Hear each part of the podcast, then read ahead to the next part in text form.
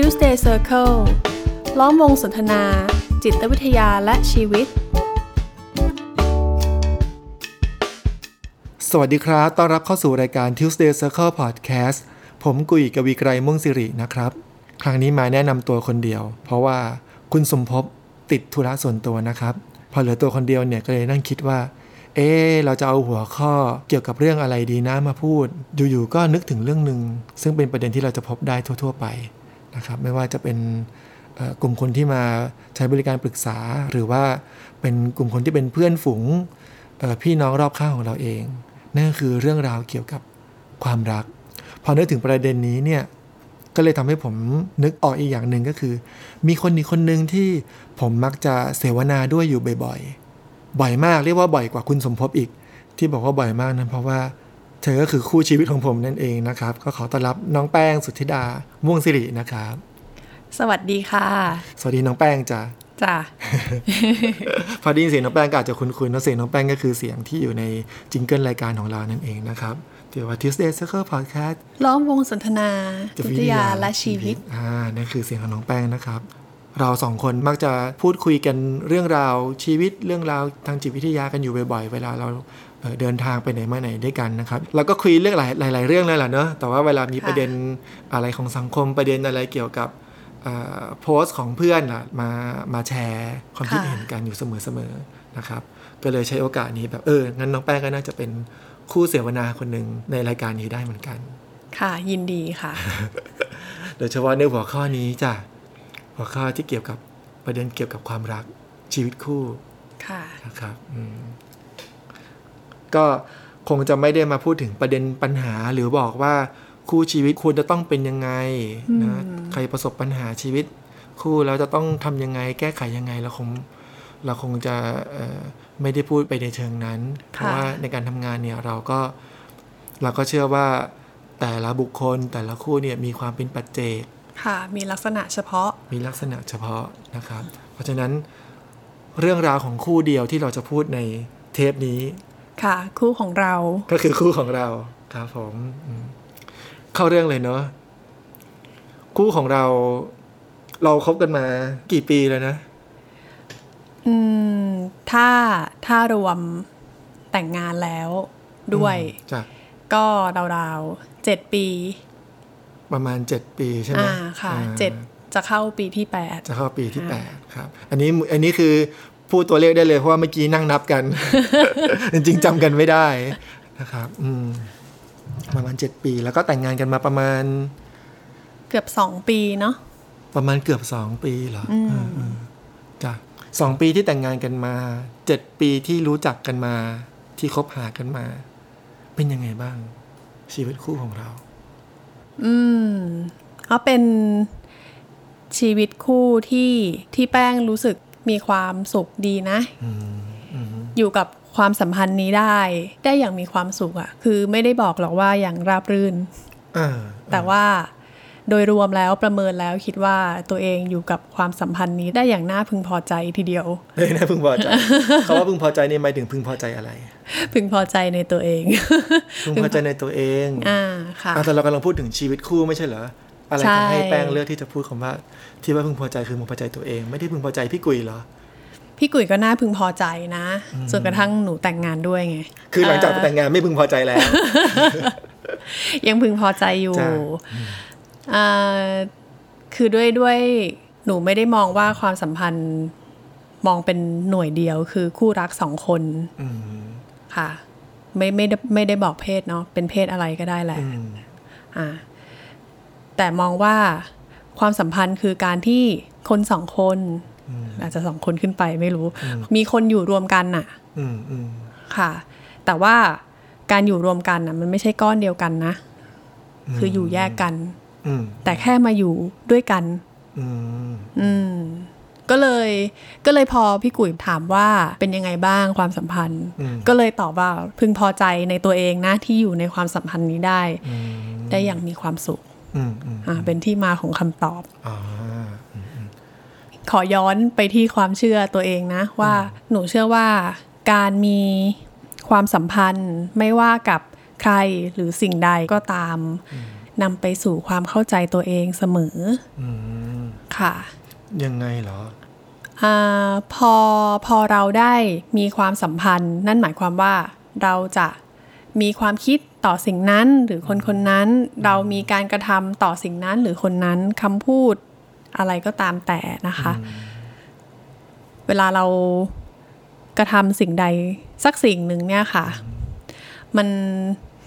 ในตอนที่ที่ทำเนี่ยหนูพูดเอาเอายึดหนูเป็นหลักนะตอนที่หนูทำอ่ะหนูไม่ได้มีสติครบถ้วนหรอกว่า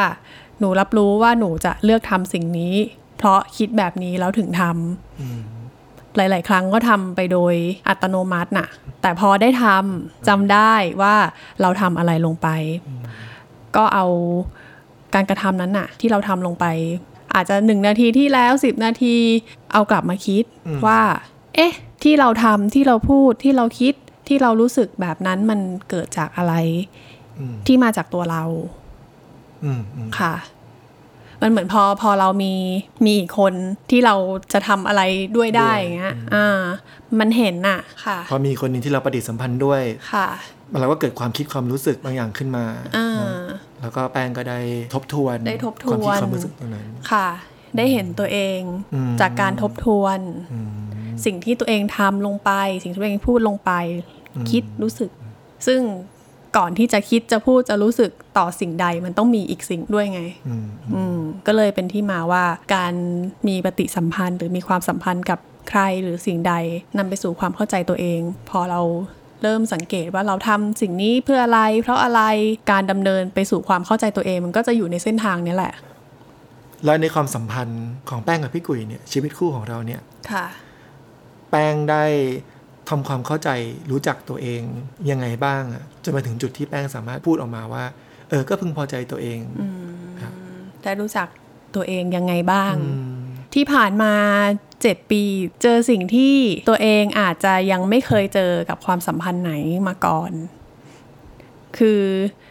ความสัมพันธ์ในชีวิตของหนูมันก็มีหลายอย่างนะมีความสัมพันธ์กับพ่อแม่พี่น้องเพื่อนฝูงญาติครูบาอาจารย์นะคะแต่ว่านี่เป็นครั้งแรกๆที่มีความสัมพันธ์ในแบบคู่ชีวิตดังนั้นความสัมพันธ์นี้ก็ทำให้ได้เห็นตัวเองในหลายๆมุมที่อาจจะไม่เคยคิดว่าเอ๊ะเราเป็นแบบนี้ด้วยเหรอค่ะที่ชาร์จเลยนะก็คือเห็นว่าตัวเองมีภาพอะภาพของคู่รักที่เราอยากมีภาพของตัวเองที่ตัวเองควรเป็นค่ะซึ่งพออยู่ไปเรื่อยๆนะก็เห็นว่าเออภาพที่เรามีกับความเป็นจริงที่อยู่ตรงหน้ามันไม่ใช่ว่ามันไม่ไม่ตรงกันเลยนะมันก็มีจุดที่ตรงกันอยู่แต่ว่ามันไม่ใช่ภาพเดียวกันนะอ่าค่ะเนี่ยคืออันนี้ที่ชัดๆเลยจากความสัมพันธ์แบบคู่รักคือการเห็นว่าถ้าจะพูดด้วยคำที่คุ้นเคยก็คือเห็นว่าตัวเองมีความคาดหวังอ่ะคาดหวังว่าให้คนรักเป็นยังไงคาดหวังให้ตัวเองเป็นคนรักยังไงคาดหวังให้ความสัมพันธ์นี้จะต้องเป็นยังไงค่ะแล้วมีอย่างอื่นอีกไหมอืมได้รู้จักตัวเองอย่างเข้มข้นมากขึ้นคือหนูเนี่ยรับรู้ว่าตัวเองมีประเด็นบางอย่างที่ที่อยากจะจัดการมาตลอดนะอย่างเช่นความไม่พึงพอใจในตัวเองมักจะตำหนิตัวเองหรือกดตัวเองลงต่ำพอเกิดเหตุการณ์อะไรขึ้นจะเกิดความคิดว่าอืมเพราะว่าฉันไม่เก่งเพราะฉันไม่ดีแล้วก็ตัวจะเล็กลงอ่ะตัวมันเล็กลงรู้สึกว่าหนูกับคนอื่นไม่เท่ากันแล้วในความสัมพันธ์มันก็ฉายภาพนั้นชัดมากเลยนะคือก่อนที่จะแต่งงานกันตอนที่คบกันแรกๆเลยอะค่ะก็มองว่าพี่กุ๋ยตัวใหญ่อะตัวใหญ่ในที่นี้ไม่ใช่ว่าตัวอ้วนนะแต่ว่ามีสิ่งที่เหนือกว่าเรียนเก่งกว่าทำงานเก่งกว่า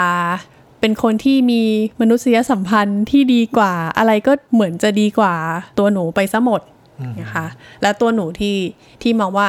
ด่านนี้ก็ไม่ดีด่านนี้ก็ใช้ไม่ได้ก็มองว่าตัวเองตัวเล็กแล้วมันมันเกี่ยวข้องไงกับความสัมพันธ์มันเกี่ยวตรงที่ว่า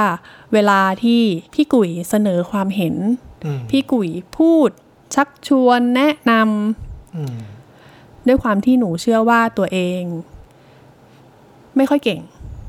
ก็จะโน้มเอียงตามไปด้วยเอออกับพี่กุ๋ยไปด้วยเพราะคิดว่าพี่กุ๋ยเก่งกว่าพี่กุ๋ยต้องรู้ดีกว่าหนูค่ะบางครั้งเอออด้วยใจที่ว่างๆก็มีนะแต่หลายๆครั้งที่ที่คิดขัดขึ้นมากับพี่กุ๋ยว่าไม่น่าใช่อ่ะแต่ด้วยความเชื่อที่ว่าพี่กุ๋ยต้องรู้ดีกว่าเราเสมออ่ะเรายกพี่กุ๋ยเหนือกว่าตัวเองเงี้ยก็ก็ไม่เชื่อตัวเองอะค่ะก็ไม่กล้าที่จะพูดจะยืนหยัดในสิ่งที่ตัวเองคิดในสิ่งที่ตัวเองเชื่อหรือสงสัยอะไรก็ตามเลยเลือกที่จะเออออไปเนี่ยค่ะแต่ฟังดูเป็นการเออออที่น่าจะอึดอัดเหมือนกันอ่าอึดอัดอึดอัดมันอึดอัดตรงที่ว่าไม่พอใจตรงที่ทำไมเราถึงไม่กล้าที่จะบอกสิ่งที่ตัวเองคิดที่ตัวเองต้องการทั้งทั้งที่มันไม่ใช่เรื่องที่หนักหนาอะไรเลยอ่ะไม่ได้เอ่ยปากขอเงินล้านหนึ่งอย่างเงี้ย เออไม่ใช่เรื่องที่ที่คอขาดบาดตาอย่างเช่นกินข้าวอย่างเงี้ยแต่ก่อนเออกินอะไรก็ได้มีจังหวะที่กินอะไรก็ได้จริงๆนะเพราะว่าไม่ได้คิดอะไรเลยอย่างเงี้ย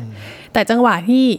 วันนี้เราอยากกินก๋วยเตี๋ยวอ่ะแต่เรารับรู้ว่าพี่กุ๋ยชอบกินข้าวอ่ะพอพี่กุ๋ยเอ่ยปากมาพี่กุ๋ยก็จะชวนกินข้าวแต่วันนั้นอยากกินก๋วยเตี๋ยวแต่เออไม่กล้าอ่าก็กินข้าวก็ได้อ่ะเงี้ยแต่ก็ไปกินข้าวอย่างความรู้สึกว่าแบบไม่ได้ไม่ได้สมใจอ่าค่ะความสัมพันธ์มันมันทำให้เห็นว่าเออเรากดตัวเองลงต่ำมากเลยกดทำไมเราเรายกให้อีกฝ่ายนึงดูสูงยกทำไมอ่ะมันมันก็มาจากความไม่พึงพอใจในตัวเองแหละมันก็มีเกณฑ์นะว่าพอเราต่ำกว่าเกณฑ์ที่เราตั้งไว้คนที่ผ่านเกณฑ์ขึ้นไปก็ดีกว่าแล้วเราก็ด้อยกว่าเราก็เจียมเนื้อเจียมตัวไปอย่างเงี้ยค่ะแต่พอคบๆมาเรื่อยๆอ่ะก็เริ่มเห็นว่าพี่กุ๋ยก็เป็นคนคนนึงอ่ะคือก็เป็นคนคนนึงที่มีชีวิตมามากกว่าหนูก็ถูกอยู่แล้วเพราะว่าอายุมากกว่าก็ต้องมีประสบการณ์ชีวิตมากกว่าเกิดความเข้าใจเกิดการเรียนรู้อะไรบางอย่างที่เยอะกว่าหรืออาจจะอะไรที่ที่บอกไม่หมดหรอกที่จะถ้าจะไล่ไปมันมันมันไม่มีทางที่จะเหมือนกันนะคะแต่ว่าถึงจะไม่เหมือนกันแต่เราไม่จำเป็นจะต้องยกให้ใครอยู่สูงกว่าเราหรือเราไม่จำเป็นจะต้องกดตัวเองลงอย่างเงี้ยอืมอันนี้ก็เลยเห็นว่าเออเราอยู่เท่าๆกับคนอื่นได้อ่ะเราบอกความต้องการความเห็นถึงแม้จะในหัวจะคิดว่ามันเป็นความเห็นที่เข้าท่าหรือเปล่าวะก็บอกไปเถอะเงี้ยค่ะอืมคือในความสัมพันธ์มันไม่น่าจะมีใครที่สูงกว่าใครถ้าเราก็ไม่ได้ว่าเราจะไปยกตัวให้สูงกว่าใครแต่ว่าเราเท่าๆกันนี่แหละเราเท่าๆกันเราก็อยู่ด้วยกันน่ะค่ะอืมก็ได้เห็นตัวเองได้รู้จักตัวเองมากขึ้นเนอะทั้งในแง่ที่เห็นถึงความคาดหวัง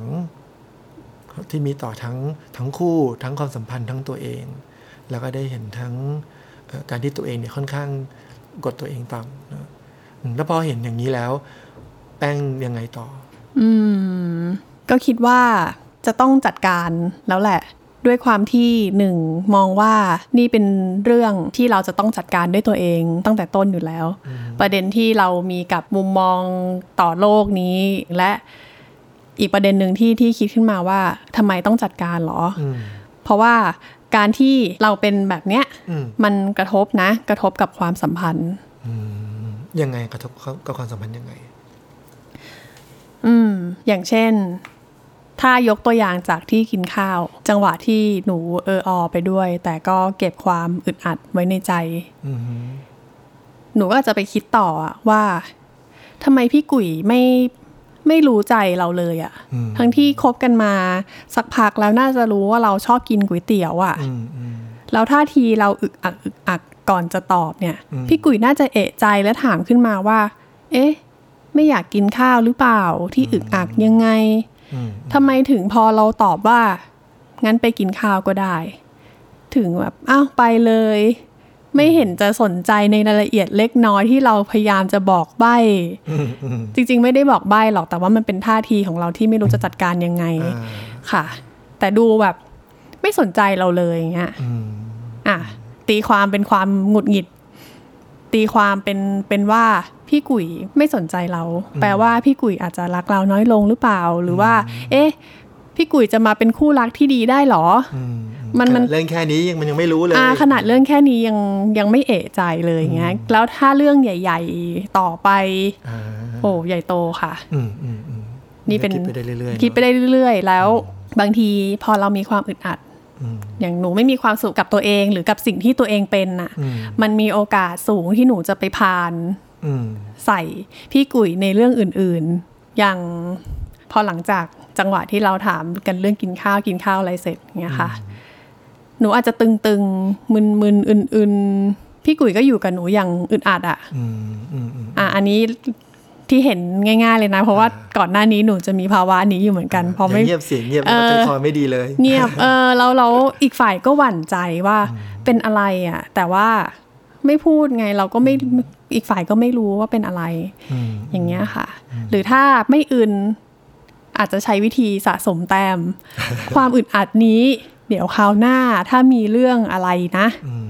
จะเอาคืนค่ะเออมันมันมันอาจจะไม่ใช่ความคิดที่ชัดขนาดนี้หรอกแต่หนูว่ามันมันเป็นความคิดที่อยู่เบื้องหลังอีกทีอ่ะว่าทีเธอยังทำอย่างนี้ได้เลยอ่ะแล้วทำไมฉันทำไมทีฉันทำมั่งไม่ได้อย่างเงี้ยค่ะมันมันเป็นความคิดข้างหลังอ่ะอันนี้ที่หนูคิดกับตัวเองนะว่าเออเวลาที่หนูคิดอย่างเงี้ยมันมันมันมักจะมีอะไรอยู่ข้างหลังอย่างเงี้ยแล้วกลายเป็นว่าไอ้เรื่องตอนนั้นน่ะทีเธอทีฉันเนี่ยมันไม่จบนะมันมันก็กลายเป็นเรื่องบานปลายใหญ่โตที่จริงๆแล้วอาจจะไม่จำเป็นจะต้องเป็นเรื่องก็ได้ค่ะก็เลยมองว่าลักษณะบางอย่างที่เราเป็นน่ะมันกระทบกับทั้งตัวเองพอกระทบตัวเองปุ๊บกระทบกับความสัมพันธ์ด้วยเพราะว่าเราเนี่ยแหละเป็นคนที่มีความสัมพันธ์ฉะนั้นจัดการมันซะก็คือจัดการที่ตัวเองอ่าก็คือจัดการที่ตัวเองค่ะคือจะบอกว่าการดูแลความสัมพันธ์ก็คือการจัดการตัวเองนั่นแหละใช่ค่ะอ่ะแล้วแป้งจัดการยังไงบ้างจัดการยังไงก็คิดค่ะคิดก่อนคือจะว่าคิดก็ไม่ใช่สังเกตละกันด้วยความที่เวลาเวลาหนูเป็นเรียกว่านิสัยอ่ะมันก็เป็นสิ่งที่สะสมมานานเนาะแต่อาจจะไม่ได้ไม่ทันได้ทำความเข้าใจว่าที่มาของนิสัยนั้นคืออะไรก็สังเกตไปค่ะเวลาเราเราจะทำอะไรตามแบบที่เราเคยทำมาอยู่แล้วแหละก็เป็นจังหวะที่เราจะได้เอะใจว่าเอ๊ะทำแบบนี้เพราะอะไรรู้สึกอะไรอยู่หรออะไรอย่างเงี้ยค่ะก็สังเกตสังเกตไปเรื่อยๆจน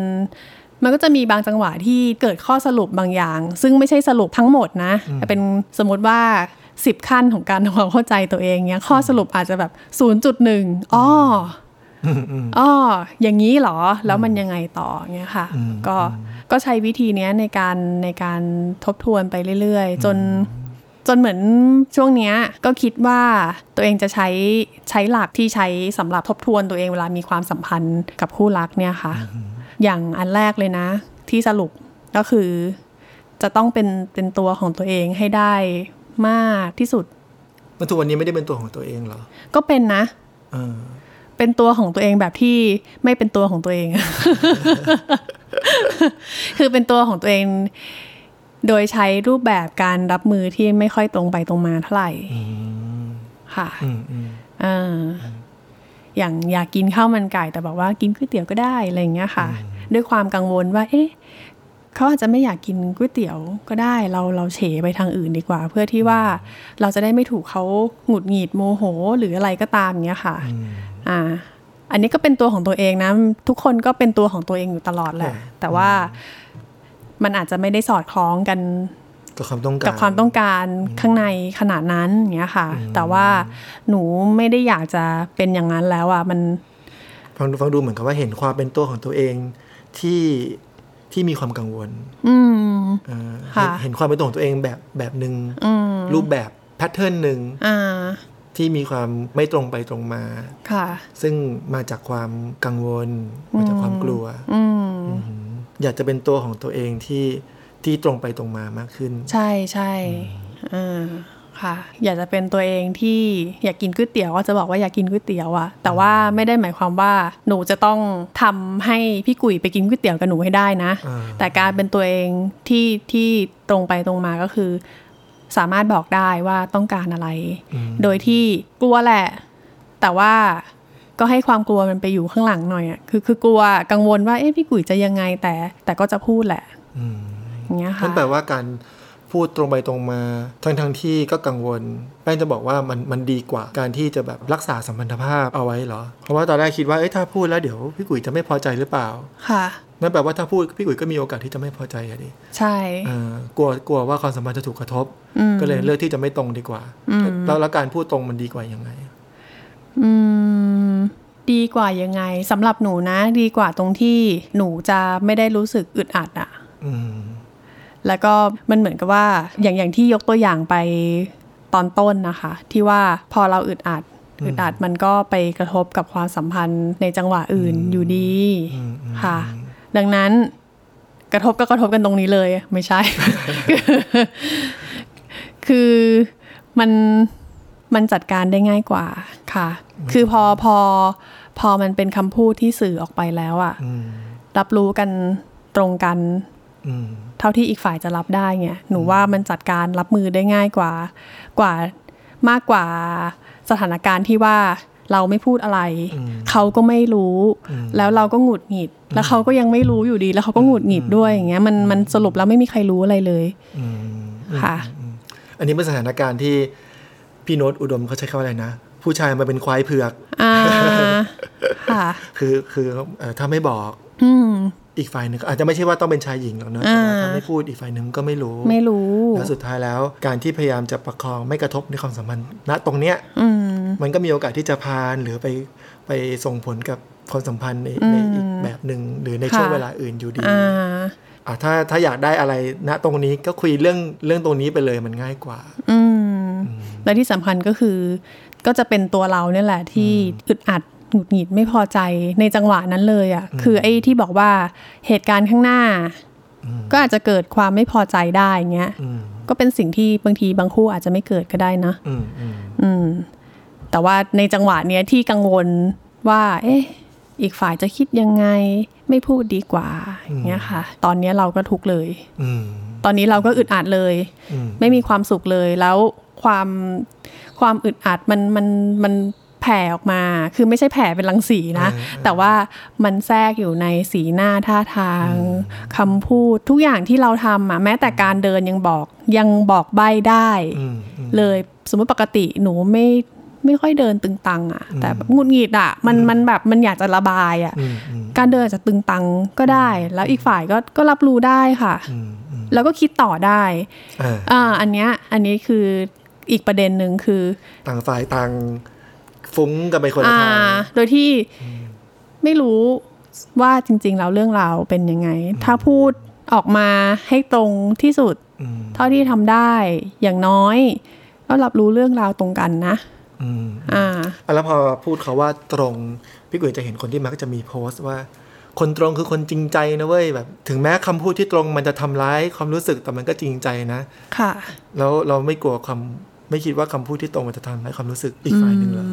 มันคงกระเทือนเหมือนกันนะมันมันขึ้นอยู่กับจังหวะนั้นของอีกฝ่ายหนึ่งอะหรือว่าลักษณะนิสัยของเขาหรือการมองโลกอะไรอันนี้อันนี้สุดจะคาดเดาเลยว่าเขาจะรู้สึกยังไงแต่มันก็คงกระเทือนนะคะก็คงเหมือนเวลาโยนหินลงไปในน้ำมันก็เพื่อมนะแต่ว่ามันขึ้นอยู่กับวิธีการพูดวิธีการสื่อสารด้วยค่ะถ้าถ้ามุ่งเอาความหงุดหงิดใส่ในสารเต็มที่ว่าก็เธอไม่ถามฉันอะเธอไม่เห็นหรอท่าทีที่ฉันอึกอักอึกอักอยู่เมื่อกี้ทำไมไม่ถามอะทำไมไม่เอะใจค่ะอีกฝ่ายก็รู้สึกว่าโดนตำหนิอย่างแน่นอนอะเพราะว่านั้นมันคือคือความมุ่งหมายของเรานะ ในการพูดอย่างนั้นน่ะอ่าค่ะแต่ถ้าบอกว่าเออคือฉันฉันรู้สึกไม่พอใจที่ในตอนนั้นเธออย่างนั้นอย่างนี้ก็รู้สึกกระทบเหมือนกันแหละเพราะว่าก็ยังมีความตำหนิอยู่นะในนั้นแหละแต่ว่าทำให้มันเป็นประโยคบอกเล่าบอกสภาวะเรากำลังบอกเล่าสิ่งที่เราเป็นอยู่ในตอนเนี้ยฉันกำลังเป็นอะไรอยู่อย่างเงี้ยค่ะ อืมเพราะว่าอาการตำหนิมันไม่ได้บอกนะว่าฉันกำลังเป็นอะไรอยู่แต่ฉันคิดต่อเธอว่ายังไงเงี้ยฉันมีความเห็นต่อเธอว่ายังไงแต่ว่าไม่ได้บอกว่าฉันกำลังเป็นอะไรอยู่สุดท้ายอีกฝ่ายไม่รู้อยู่ดีอีกฝ่ายหนึ่งก็รับรู้ว่าอ้าวด่ากูอีกฝ่ายก็ก็โมโหอะค่ะใครโดนด่าก็เอาไม่ยกอย่างนี้ละกันหนูโดนด่าหนูก็โมโหนะไม่มีสติสตังค์จะมาเข้าใจหรอกว่าอีกฝ่ายนึงอีกฝ่ายนึงเอ๊ะมันพูดอย่างนี้เพราะว่ามันกำลังแบบรู้สึกอึดอัดกับตัวเองโอ้โหอันนี้จะใช้เวลาอ่าค่ะก็เลยมองว่าจริงๆในการสื่อสารเนี่ยตรงไม่ได้แบบว่าต้องแรงอืมไม่แรงอยู่ที่จุดมุ่งหมายของการสื่อสารคือถ้าสื่อสารแบบแรงเนี่ยความตั้งใจมันคงไม่ใช่การบอกว่าเราต้องการอะไรแล้วค่ะคือบอกแหละว่าเราต้องการด่ามึงนี่แหละค่ะมันเป็นเซนส์ของเป็นปฏิกิริยาตอบสนองตามธรรมชาตินะที่เราจะเหมือนกับปกป้องต้องต้องปกป้องตัวเราเองแล้วเราก็ไม่ได้อยากมันไม่มีใครอยากเป็นคนผิดพี่กุ๋ยก็ไม่ได้อยากเป็นคนผิดพอมีคนมาชี้เหมือนกับพี่กุ๋ยผิดพี่กุ๋ยก็จะโต้กลับก็จะปกป้องตัวเองกันซึ่งก็เป็นเรื่องปกติถ้าแป้งพูดว่าแป้งต้องการอะไรเออเราก็จะมาเราจะไม่รู้สึกว่าเราผิดขนาดนั้นหรอกเราก็จะแบบอ๋อเหรอแล้วเราค่อยค่อยคุยกันต่อว่าแล้วจะเอายังไงในเมื่อความต้องการเราไม่ตรงกันใครจะปรับข้ออีกฝ่ายหรือจะยังไงเนาะอะไรอย่างนี้เนาะอันนี้คือการตรงไปตรงมาแบบที่ไม่ต้องแรงก็ได้ค่ะพอพูดถึงเมื่อกี้ก็เลยนำมาสู่ข้อสรุปอีกข้อหนึ่งก็คือเราเป็นคนละคนกันนะพูดไปตอนต้นแล้วที่ว่าความสัมพันธ์คือสองหน่วยขึ้นไปไม่ได้รวมเป็นหน่วยเดียวนะเราไม่ได้กวนเป็นเนื้อเดียวกันนะเราก็เราก็ยังอยู่ข้างๆกันเฉยๆอะค่ะเราไม่ได้แบบผสานผนึกอย่างเงี้ยค่ะเอออันนี้เป็นเป็นเป็นความเชื่อที่ที่หนูรับรู้เอาเองอะนะจากการแบบเติบโตมาว่าเออคู่รักก็จะต้องมองตากันแล้วก็รู้ใจเป็นคนรู้ใจกันนะคะมองตาปุ๊บรู้เลยอยากได้อะไรโอ้ค่ะคนรักแม่หมอเหรอคนที่รักกันจะต้องเป็นคนที่รู้ว่าอีกฝ่ายต้องการอะไรโดยที่ไม่ต้องบอกก็ได้อ่าค่ะนี่เป็นคู่แท้เป็นคู่แท้เป็นอย่างนั้นไหมไม่เออเออคือด้วยด้วยความที่สุดท้ายแล้วนะเป็นความเชื่อของหนูนะคิดว่าเราจะไม่ได้รู้จักรู้ดีเท่าที่เรารู้ตัวเราเองขนาดนั้นหรอกอ่าค่ะคนอื่นก็เหมือนกันถ้าเรารู้ว่าเราอยากได้อะไรอ่ะก็บอกอะค่ะมันเหมือนกับว่าพอพอพอใช้คำว่ามองตาแล้วรู้ใจเนี่ยมันคาดหวังนะก็หวังให้อีกฝ่ายเข้าใจเราโดยที่เราไม่ต้องพูดไงไม่ได้บอกว่าจะไม่มีคู่แบบนี้อยู่ในโลกใบนี้นะมันคงมีอะค่ะแต่สำหรับหนูอะหนูว่ามันเป็นวิธีที่สิ้นเปลืองความรู้สึกของตัวเองเกินไปหน่อยอะไม่ได้ยังไงล่ะสิ้นเปลืองความรู้สึกใช้ความรู้สึกของตัวเองเปลืองอะต้องมาลุ้นต้องมารู้สึกหงุดหงิดใจว่าทำไมไม่รู้วะคบกันมาตั้งนานแล้วแค่นี้ก็ไม่รู้เลยอย่างเงี้ยค่ะมันเหมือนเราเรากำลังตีความในทุกๆจังหวะว่าอันนี้หมายความว่าอย่างนี้นี้หมายความว่าอย่างนี้อย่างเงี้ยค่ะทั้งๆที่จริงๆแล้วอ่ะมันไม่จำเป็นจะต้องหมายความว่าแบบนั้นก็ได้อย่างเงี้ยค่ะหมายความว่านี่หมายถึงว่าการที่การที่พี่กุ๋ยไม่รู้ไม่รู้พี่แปลว่าพี่กุ๋ยไม่สนใจแปลว่าพี่กุ๋ยรักเราน้อยลงพี่กุ๋ยมีคนอื่นพี่กุ๋ยเบื่อเราแล้วอย่างเงี้ยค่ะจะเห็นว่าความคิดแบบนี้มันมันสิ้นเปลืองพลังงานชีวิตมากเลยนะคือพอคิดเป็นความคิดที่ว่าคู่รักไม่สนใจเราแล้วเนี่ยโหค่ะมันก็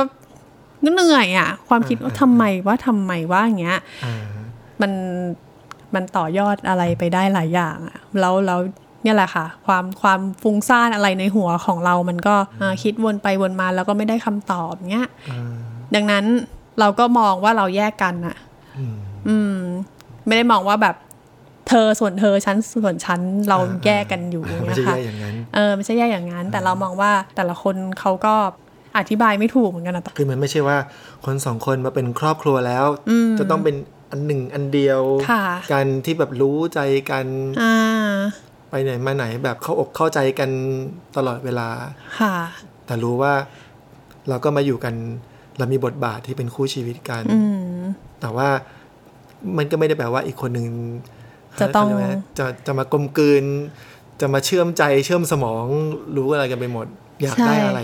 อยากได้อะไรก็ก็ต้องพูดก็ต้องสื่อสารอย่างเงี้ยพอเมื่อกี้บอกว่าอยากได้อะไรก็พูดใช่ไหมอยากกินข้าวมันไก่อยากกินก๋วยเตี๋ยวอะไรก็บอกค่ะก็เป็นข้อสรุปอีกอันนึงก็คือ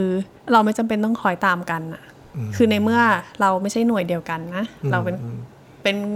สิ่งมีชีวิตที่มาอยู่ร่วมกันในจังหวะหนึ่งเฉยๆอย่างเงี้ยค่ะดังนั้นเราอยากจะทำอะไรก็คือไม่ใช่ว่าเราทำแล้วโดยที่เราไม่บอกอีกฝ่ายนะเราก็บอกนะอ่าแต่ว่าไม่ใช่ว่าโนสนโนแคร์อะไรอ่าแบบว่าเออเธอไปเธอก็ไปฉันก็ไม่บอกฉันก็ไปอีกทางอย่างเงี้ยเราสื่อสารกันตลอดแหละแต่แค่ว่าการสื่อสารนั้นความกลมเกลียวไม่ได้หมายถึงว่าเราจำเป็นจะต้องเห็นด้วยกันทั้งหมดทุกครั้งสิบครั้งคุยกันเห็นตรงกันหมดอย่างเงี้ยค่ะคอยตามกันเธอว่าซ้ายฉันก็ซ้ายค่ะความกลมเกลียวมันอาจจะเป็นพื้นที่ที่บอกว่าเราพูดในสิ่งที่ที่เราคิดได้แล้วเธอรับเราได้เธอเป็นพื้นที่ที่ทำให้ฉันพูดได้อะว่าว่าฉันไม่เห็นด้วยกับเธออะค่ะโดยที่ไม่ได้มุ่งว่าเธอผิดฉันถูกอย่างเงี้ยค่ะทั้งนั้นความสัมพันธ์ก็ไม่ต้องคอยตามกันนะดังนั้นถ้าเราแบบมัวแต่ไปคอยตามอีกฝ่ายมันจะกลายเป็นว่าเราทำไมมันจะเกิดคำถามว่าทำไมฉันต้องยอมเธอทำไมเธอถึงไม่ยอมฉันบ้างอย่างเงี้ยค่ะ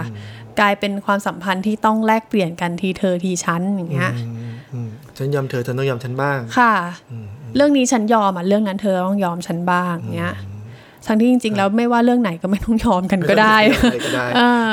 นึกถึงที่เราเราอย่างเช่นดูหนังเราก็ดูคนละประเภทเนอะคือเราก็มีหนังที่เราชอบดูเหมือนกันแหละ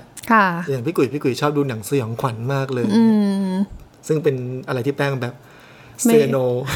ไม่ชอบเลยอ่ะเราก็บอกว่าเราไม่ชอบเลยอ่ะไม่จำเป็นจะต้องแบบโอ้ต้องไปดูหนังผีด้วยกันเพื่อพิสูจน์รักแท้อย่างเงี้ยค่ะเฮ้ยรักแท้มันทำมันพิสูจน์ด้วยวิธีอื่นก็ได้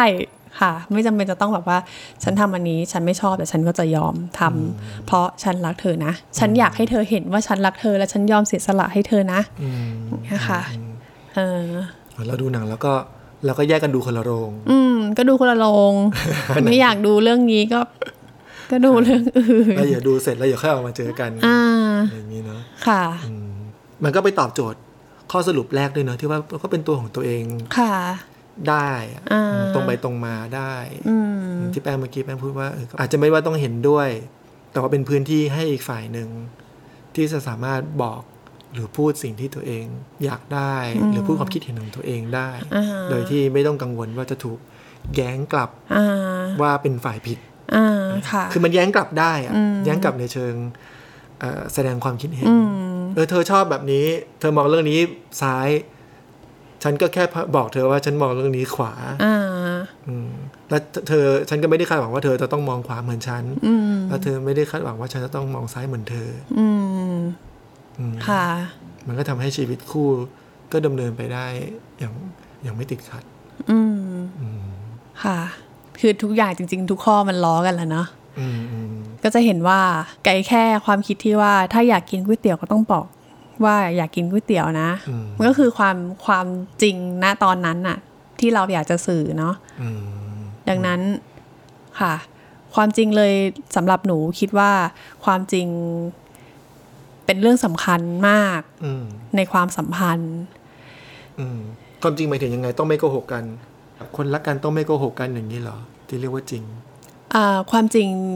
ที่ที่ถามเมื่อกี้นี้มันมันไม่ใช่ความแบบสิ่งนี้จริงสิ่งนี้เท็จสิ่งนี้ผิดสิ่งนี้ถูกเงี้ยค่ะมันคือความจริงที่ที่ปรากฏให้เห็นอยู่ตรงหน้ากับกับภาพที่อยู่ในหัวเราอะภาพอยู่ในหัวหมายหมายถึงยังไงก็คือสิ่งที่ไม่ไม่ได้จริงสิ่งที่เราคิดน่ะสิ่งที่คิดสิ่งที่คิดสิ่งที่เราหวังเอาไว้สิ่งที่เราคิดเอาเองอะอ่ายกยกตัวอย่างดีกว่า อ, อย่างคู่ของเราไม่ไม่ค่อยไม่ได้ทะเลาะกันอะแต่ว่าจะมีขัดแย้งกันบ้าง อ, อย่างที่หนูเคยบอกว่าตอนแรกๆหนูมีภาพอะว่าพี่กุ๋ยต้องถูกเนาะนี่ก็เป็นเป็นเหตุการณ์ที่เกิดขึ้นจังหวะแถวๆนั้นแหละอ่าค่ะนี่คือการมาเผาตัวเองของพอดแคสต์นะครับ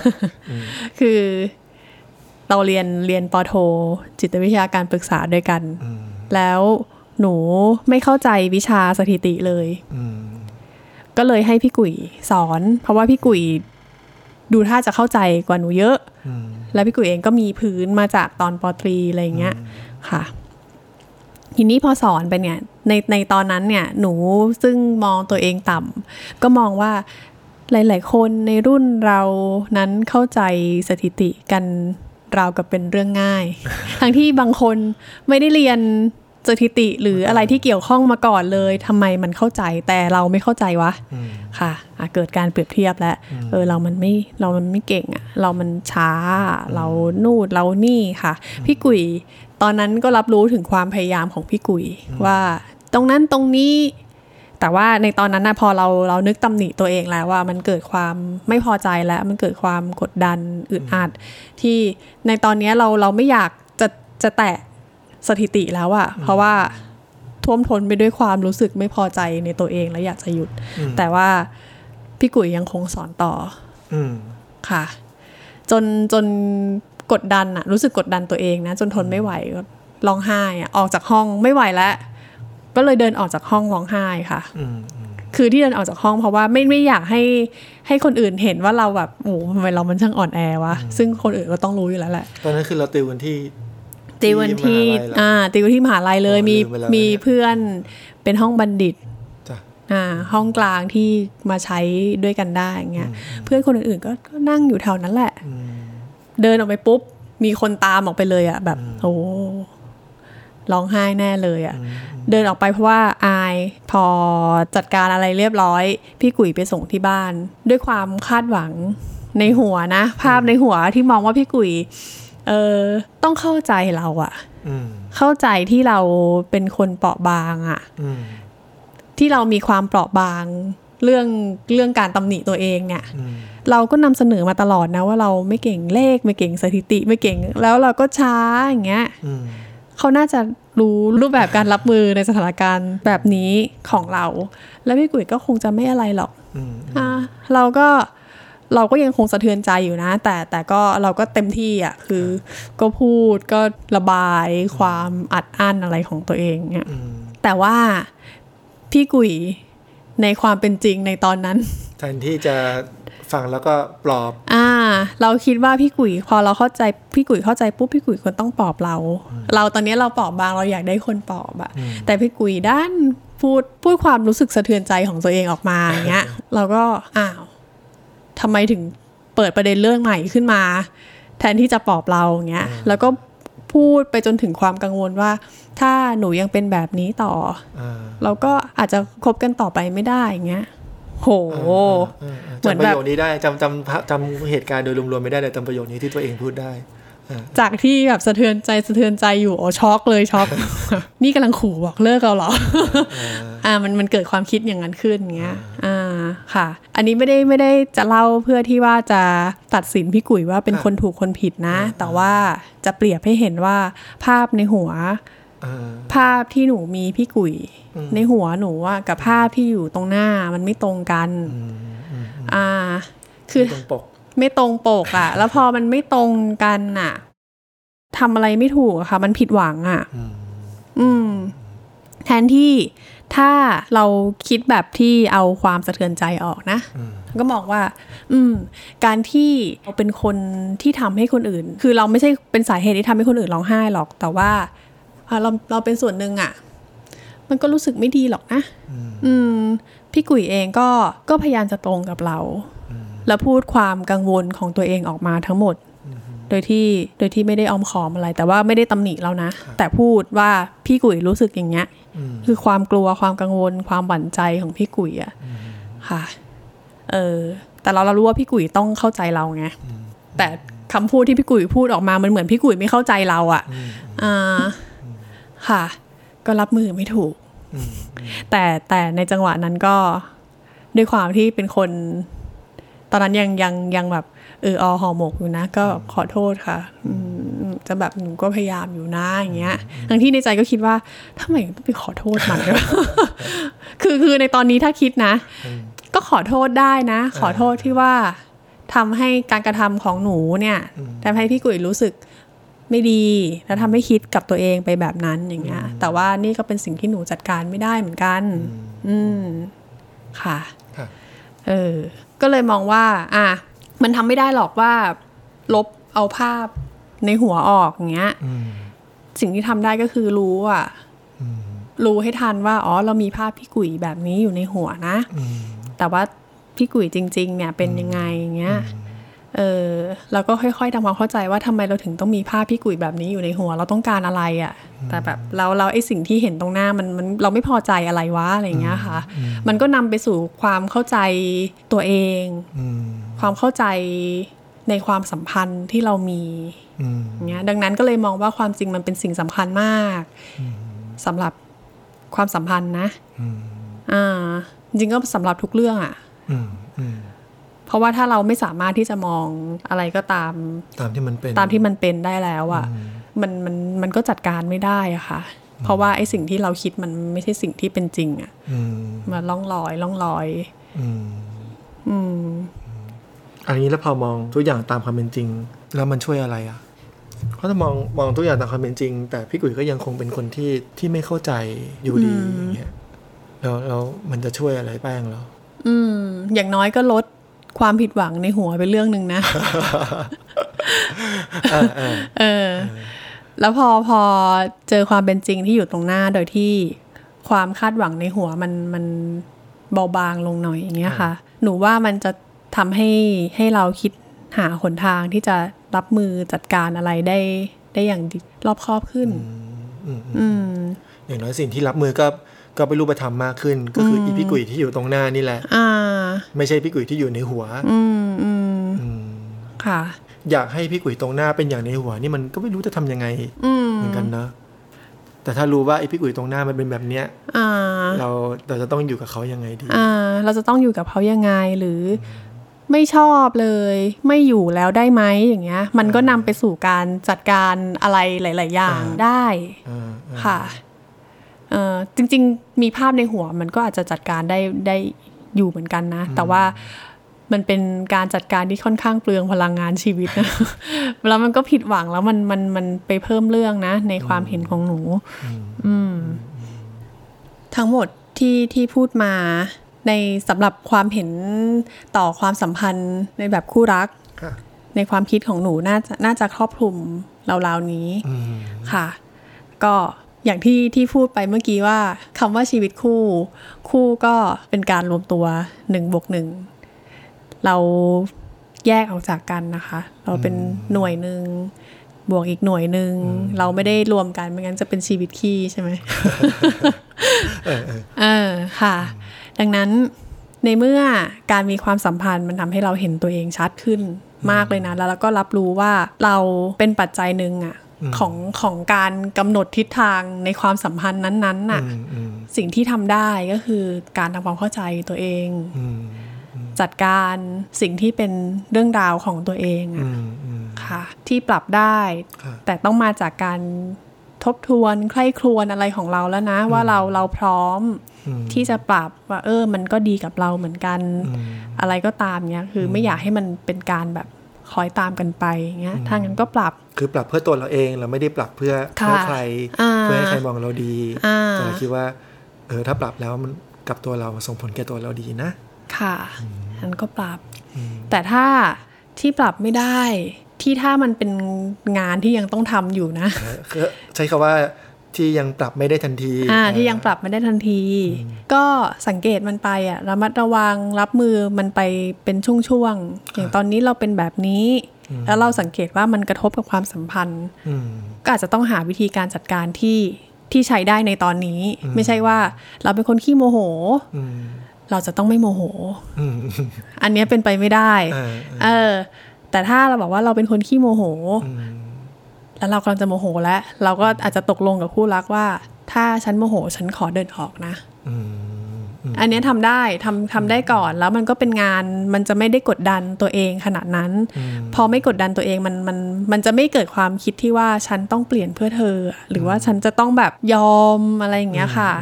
อ่ามันมันทำให้ให้รู้สึกว่าเออมันมันค่อยๆเป็นค่อยๆไปมันจะมีความหวังที่จะเปลี่ยนแปลงค่อยๆไปนะมันไม่ใช่ว่ามันไม่มีหนทางจัดการอะไรเลยค่อยๆรับมือกันไปถ้าเป็นคนขี้โมโหแล้วชีวิตนี้กูต้องโมโหตลอดแล้วความโมโหมันจะกระทบกระเทือนชีวิตคู่ของเราอย่างแน่นอนมันก็หาข้อตกลงได้ ใช่ใช่ใช่ค่ะก็หาข้อตกลงกันไปจัดการรับมืออะไรกันไปในส่วนของตัวเองในส่วนของอีกฝ่ายนึงอันนี้เราเราไม่รู้หรอกค่ะเพราะว่าถ้าเมื่อไหร่ที่เราบอกว่าเรารู้เนี่ยอันนี้จะเป็นการคาดเดา ถ้าฝ่ายนั้นเขาไม่พูดนะนะเออก็จะเกิดปัญหาเพิ่มค่ะดังนั้นก็ก็คิดว่าวิธีที่หนูพูดไปมันมันก็น่าจะทำให้ความสัมพันธ์มันค่อยๆเดินไปอย่างอย่างราบรื่นแล้วก็เป็นประโยชน์ต่อทั้งทั้งตัวหนูแล้วก็ตัวคู่คือการดูแลความสัมพันธ์ชีวิตคู่ก็คือการดูแลและจัดการที่ตัวเองซึ่งแน่นอนว่ามันย่อมส่งผลกับกับบรรยากาศของชีวิตคู่ไปด้วยในตัวอยู่แล้วค่ะมันแปลว่าการจัดการชีวิตคู่ก็คือการจัดการตัวเองตัวเองค่ะก็สมควรแก่เวลา เทปนี้ก็เลยพอเรื่องในชีวิตคู่จริงๆชีวิตคู่มันก็ก็คงจะมีเนื้อหารายละเอียดข้างในอีกมากมายนั่นแหละเนอะอันนี้เหมือนเหมือนได้น้องแป้งมาสรุปข้อเรียนรู้ของการดำรงชีวิตหนึ่งหน่วยของตัวเอง ในในชีวิตคู่แล้วก็ได้ข้อเรียนรู้ข้อสังเกตข้อพัฒนาตัวเองประมาณตรงนี้นะครับโอเคก็ต้องขอบคุณน้องแป้งมากๆแล้วก็หวังว่ามุมมองที่น้องแป้งมาแชร์เนี่ยเผื่อว่าบางคนได้ฟังแล้วก็จะสามารถเอาไปปรับใช้ในในชีวิตของตัวเองค่ะได้แล้วก็อาจจะเป็นประโยชน์กับชีวิตคู่ของตัวเองได้เหมือนกันค่ะนะครับโอเคต้องขอบคุณน้องแป้งมากๆนะครับค่ะขอบคุณค่ะสวัสดีค่ะสวัสดีค่ะ Tuesday Circle ล้อมวงสนทนาจิตวิทยาและชีวิต